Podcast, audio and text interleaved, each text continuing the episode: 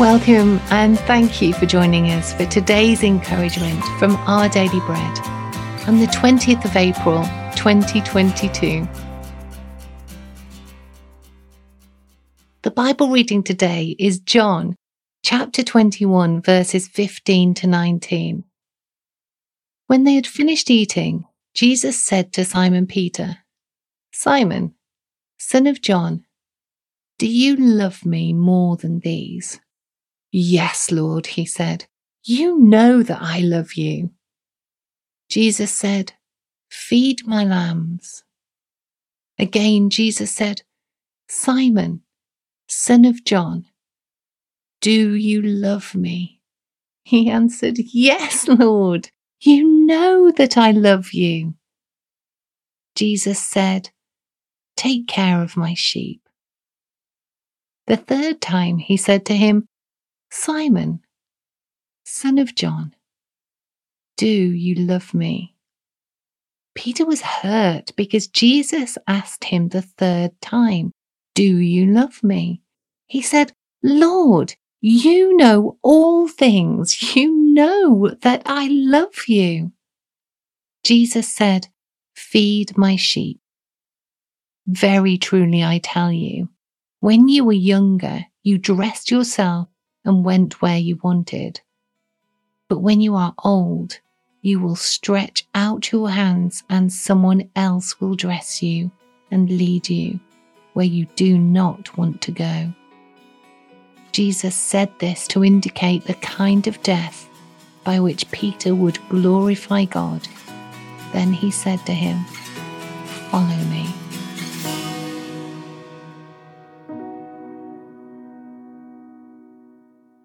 Today's article, titled Love is Worth the Risk, was written by So Cheel Dixon. After a friend ended our decade long friendship without explanation, I began slipping back into my old habit of keeping people at arm's length. While processing my grief, I pulled a tattered copy of The Four Loves by C.S. Lewis off my shelf. Lewis makes a powerful observation about love requiring vulnerability. He states there's no safe investment when a person risks loving.